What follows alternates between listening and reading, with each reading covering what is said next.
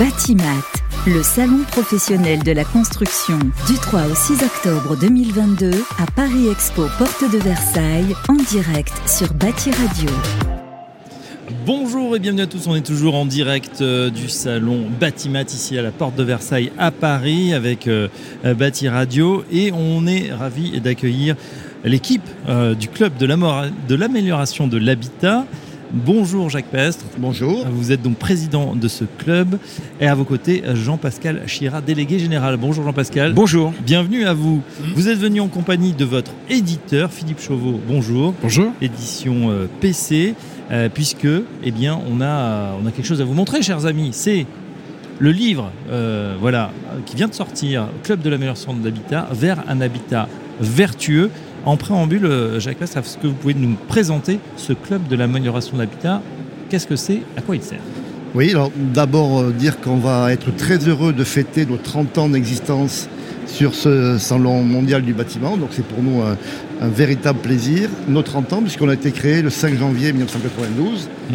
Et avec, euh, tout à l'heure Jean-Pascal y reviendra plus en détail, mais avec euh, à la fois des créateurs historiques, euh, Saint-Gobain, etc.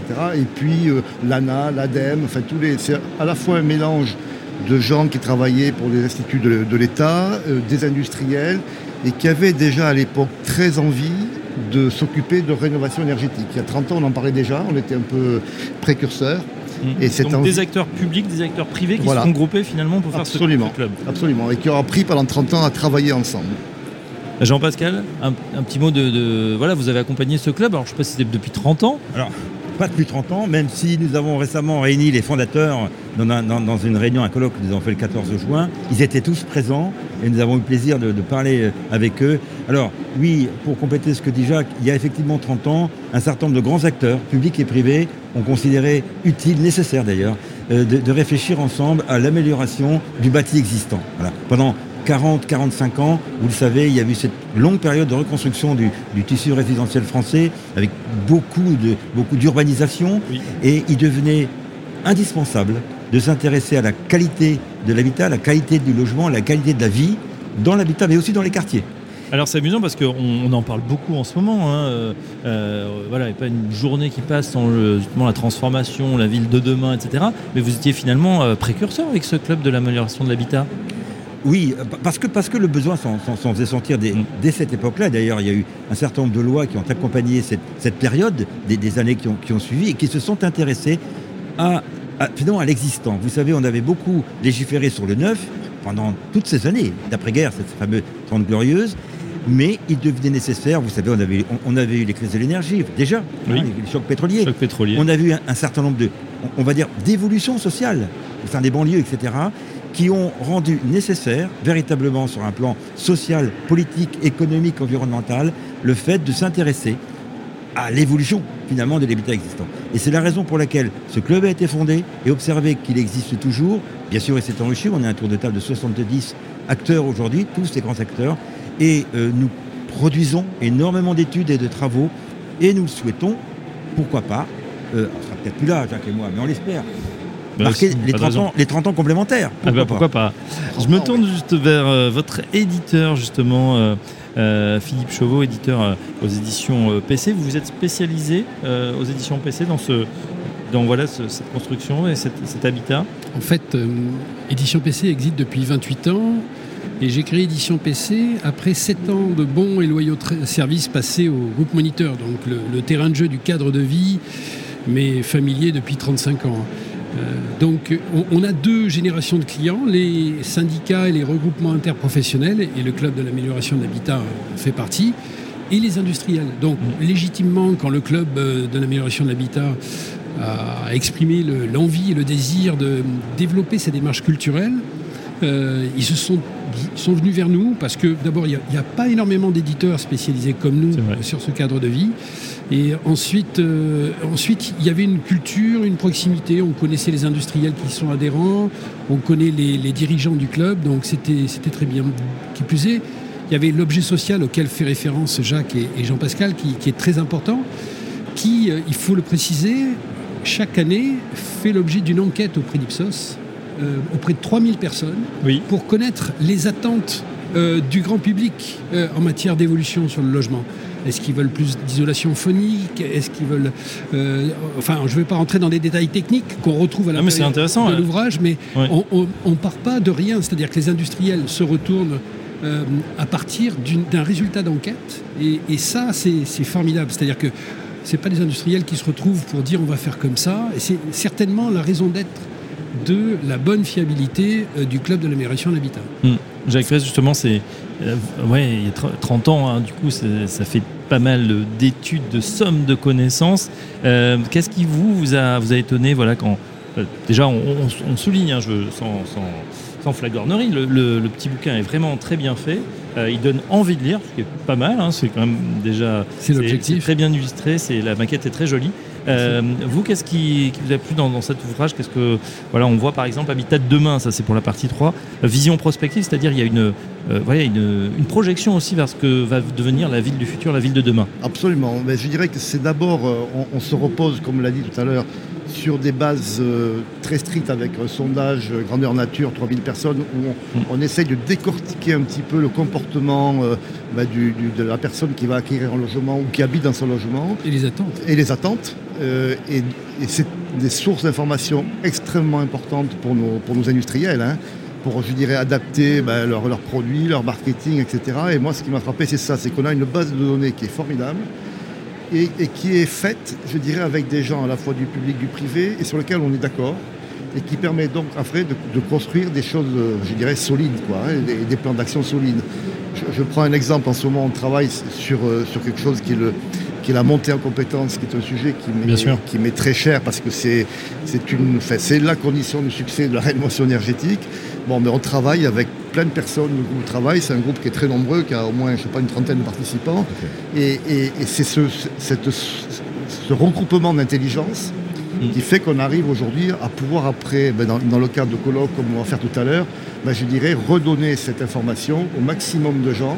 Parce que le but que nous avons, c'est pas d'être un petit groupe comme ça pour garder euh, surtout pas l'information, mais c'est d'être vraiment des gens au service de la rénovation énergétique qu'elle a, bien besoin. Et voilà, partager, de diffuser euh, cette connaissance, euh, et, il y en a de la connaissance à accumuler. Jean-Pascal Chard, justement, euh, Jacques a évoqué il y a une seconde cette, ce colloque cet après-midi. De, de quoi ça- s'agit-il? Alors bon, d'abord c'est un grand rassemblement parce que ça se passe ici dans le mondial du bâtiment. Ouais. Nous, nous faisons chaque année un colloque, hein, euh, euh, de manière à, restituer nos, nos travaux. Et cette année, euh, ben, l'opportunité était belle, bien sûr, de, de profiter de ce, ce grand rassemblement. Euh, Guillaume Loiseau, le patron du salon, nous a aidé également. Mm. Et donc on a aujourd'hui cette, cette conférence ce- ce- qui va se dérouler dans quelques heures maintenant, ici, ici même à l'espace 2000, qui va rassembler un maximum de personnes, puisqu'on était limité quand même, mais qui va nous permettre de restituer notamment deux de nos thématiques de travaux. On vient d'en parler, euh, l'enquête Ipsos qui a été euh, menée également avec l'expertise de sociologues, parce que il faut savoir, bien sûr, euh, enquêter auprès des gens, mais il faut également pouvoir comprendre finalement ou interpréter l'expression de- de- de- des sondages. Et puis le deuxième, la deuxième thématique que nous développons en, ta- en table ronde, c'est l'évolution, l'adaptation du logement au vieillissement de la population, car Jacques Oui. a, a parlé de la rénovation énergétique, c'est un enjeu phénoménal, mais il y en a un autre qui est lié, vous le savez, à la transition démographique, qui est cette capacité que nous devons avoir à, à- à rendre les logements adaptés, à pouvoir finalement faire vivre Mm. cette population que, euh, euh, le plus longtemps possible chez eux. Voilà. Et donc ça, c'est un vrai sujet.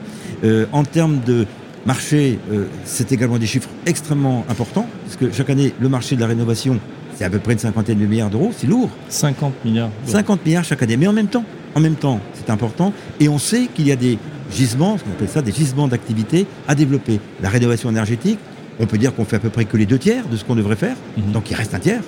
Et l'adaptation du logement, mais il y a tout à faire. Voilà. Donc euh, nous travaillons à la fois sur cette notion d'amélioration de la qualité de vie des habitants, mais en- également sur cette notion, on l'a dit, finalement de développement d'un marché qui va satisfaire toute la communauté, bien sûr les pouvoirs publics et l'ensemble des acteurs professionnels et industriels. Donc, amélioration de la qualité de vie, vieillissement de la, la population, rénovation énergétique. On est finalement en, plein dans, dans l'actu et dans les grands thèmes de la société. Hein, euh, Pascal, allez-y.